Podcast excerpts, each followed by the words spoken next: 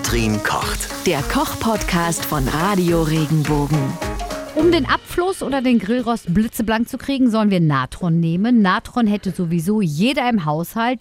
Katrin, ich muss mich outen, ich hatte es nicht. Ich musste jetzt erst Anfang 40 werden, um es überhaupt mal zu finden im Supermarkt.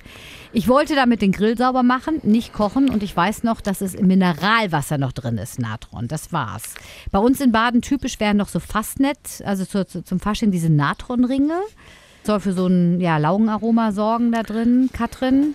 Was heißt das? Wie schmeckt Natron? Was ist das genau? Was kann das? Ein Kurzname für eine chemische Verbindung, nämlich für das Natriumhydrogencarbonat. Und das ist ein Salz, das Natriumsalz der Kohlensäure, um da korrekt zu sein. Und man kennt da viele Begriffe dafür. Das würde der Chemiker sagen, Natriumhydrogencarbonat. Man sagt dazu aber auch Speisenatron und Backsoda oder Speisesoda. Kommt natürlich vor, wobei das meiste, was wir heute kaufen können, chemisch hergestellt ist. Wir kennen das als Backtriebmittel, also es steht ja auch direkt neben dem Backpulver im Supermarkt. Da habe ich es auch gefunden. Mhm. Hast du es zu Hause, Natron? Ich habe es zu Hause, ich verwende es allerdings nur zum Backen, wenn ich ehrlich bin. Meine Oma machte schon immer eine Messerspitze Natron an die Teige ran. Mhm. Also da gab es das Backpulver nicht. Backpulver ist ja noch mit Säureverbindung irgendwie versehen. Und beim Natron muss man immer noch ein bisschen Säuerungsmittel zugeben, wie zum Beispiel, wenn man einen sauren Teig hat oder so, dass das richtig gut aufgeht. Da kann man auch mit reinem Natron arbeiten. Ansonsten hat das Backpulver ist ein Bestandteil davon, ist Natron, aber da sind dann zum Beispiel noch Säuerungsmittel drin. In dem Backpulver dann? Mhm. Ja. Weinstein, kennst du Weinstein, Backpulver, sowas in der Richtung. Also ich habe mich dann nach dieser Grillrostputzaktion mit Natron beschäftigt und habe mal ein bisschen rumgegoogelt und habe gefunden, was das alles macht. Also als Badezusatz kannst du es nehmen. Es soll die Zähne polieren, kann man als Deo nehmen, gegen Insektenstiche helfen, Brennnesseljucken. Man soll sein Gesicht damit mal waschen und es nicht abspülen. Es soll gegen Mundgeruch helfen, gegen Vollegefühl. Es soll unangenehmen Geruch in Thermoskannen verschwinden lassen, die Spülmaschine desodorieren, Armaturen polieren und Silber reinigen. Es bindet halt dadurch, dass sich dann Kohlendioxid freisetzt, wenn das in Verbindung, wenn das in Verbindung kommt oder beim Backen heiß wird, zerfällt das zu Soda und Kohlendioxid. Und beim Backen sorgt dieses Gas dafür, dass der Teig aufgeht. Und wenn das jetzt aber in Verbindung mit Wasser ist, du löst ja dann das Natron auf, ne? Mhm. Bilden sich ja auch so Blubberbläschen. Das ist das Kohlendioxid, was dann so rauskommt.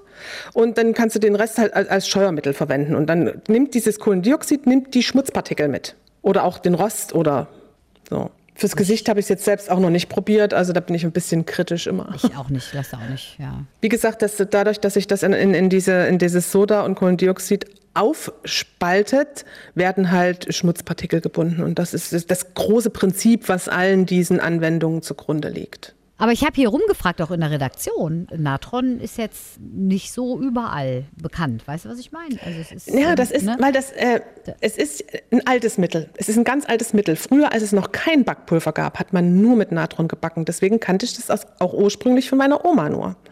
Und Backpulver wurde ja viel später erfunden. Dann verliert sich sowas natürlich auch, weil Backpulver ist praktischer, weil man, wie gesagt, nichts noch Säurehaltiges zum Teig zugeben muss, damit er richtig aufgeht. Und dann setzen sich halt Markennamen durch. Und dann kennt kaum noch einer Natron, weil jener das Backpulver von XY kauft. Hm. Ja, so setzt sich das dann durch, ne? Über Dekaden. Aber du hast es immer noch in der Küche. Ich glaube, es sind auch einige Weihnachtsgebäcke, wo im Rezept noch Natron drinsteht. Und ich glaube, von daher habe ich das. Ja, und diese Natronringe, ne? Natronringe gibt es ja, so Faschingsgebäck gibt es auch mit Natron. Und was ja im übertragenen Sinn ist ja auch Laugengebäck. Das wird ja in Natronlauge getaucht. Die Laugengebäcke, die wir heute beim Bäcker kaufen können oder die wir im Supermarkt auch tiefgekühlt kaufen können, die sind zwar nicht mit Natron im Teig versehen, sondern die werden vom Backen in eine 4- bis 5-prozentige Natronlauge getaucht.